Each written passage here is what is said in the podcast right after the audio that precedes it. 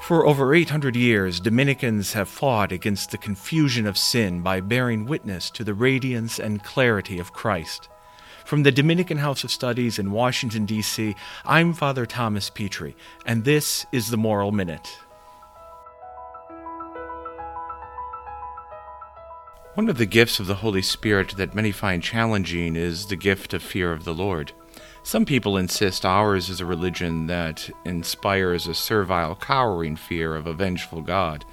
In response to this, others suggest fear of the Lord should be considered a sort of awe or reverence. Neither quite gets what fear of the Lord is because there's not much in our natural life that's like this special gift.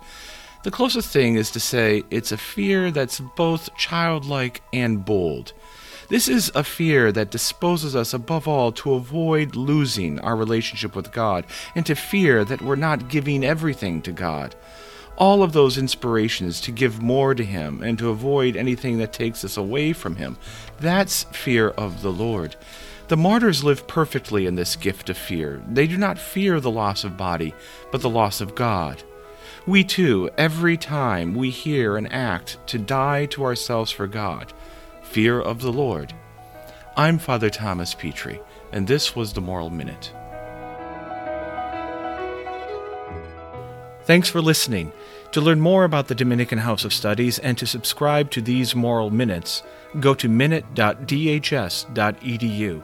That's minute for Moral Minute, minute.dhs.edu.